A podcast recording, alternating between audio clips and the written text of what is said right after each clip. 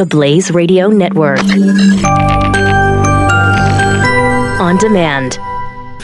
Glenn Beck. The Blaze Radio Network. In the high tech world of espionage, sometimes the best way to steal information may still be the old school spycraft, like, you know, talking to humans and writing things down on paper. Of course, it's also the old school way of getting caught, and that is exactly what happened to former CIA agent Jerry Chun Shing Lee. It hadn't been easy to catch him.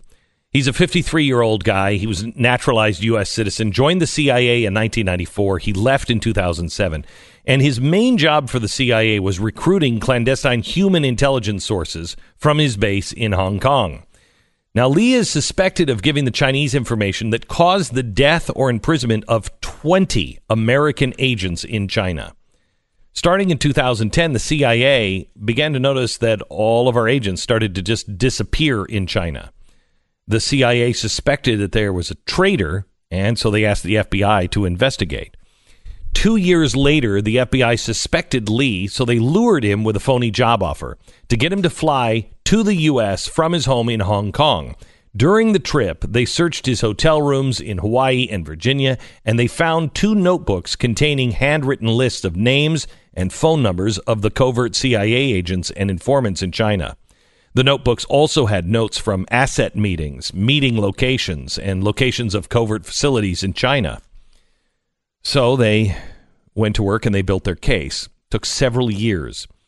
The FBI finally got their chance to arrest Lee in January when he took a commercial flight from Hong Kong to New York City. And yesterday, a federal grand jury charged him with illegally possessing classified information. Prosecutors say Chinese agents offered Lee a gift of $100,000 in exchange for his cooperation and a promise that they would take care of him for life. All they wanted were the names of people that worked for the CIA.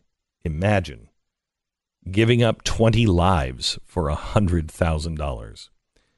Prosecutors say Lee prepared written reports for the Chinese, deposited hundreds of thousands of dollars in cash in his personal accounts, and lied to the FBI about his activities overseas. This is a devastating betrayal uh, for our CIA and our intelligence agencies, foremost because of the executed agents, but also because the massive amounts of time it takes to groom new sources and informants. This is not something that the United States is going to recover from uh, quickly. If it is confirmed that Lee's information was the cause of the death and imprisonment of 20 agents in China, it will be the worst intelligence brief uh, breach since um, Robert Hanssen. Do you remember him? He was caught passing secrets to Russia in the 1990s. And do you remember what a big deal that was? Now, has anybody even heard of this guy?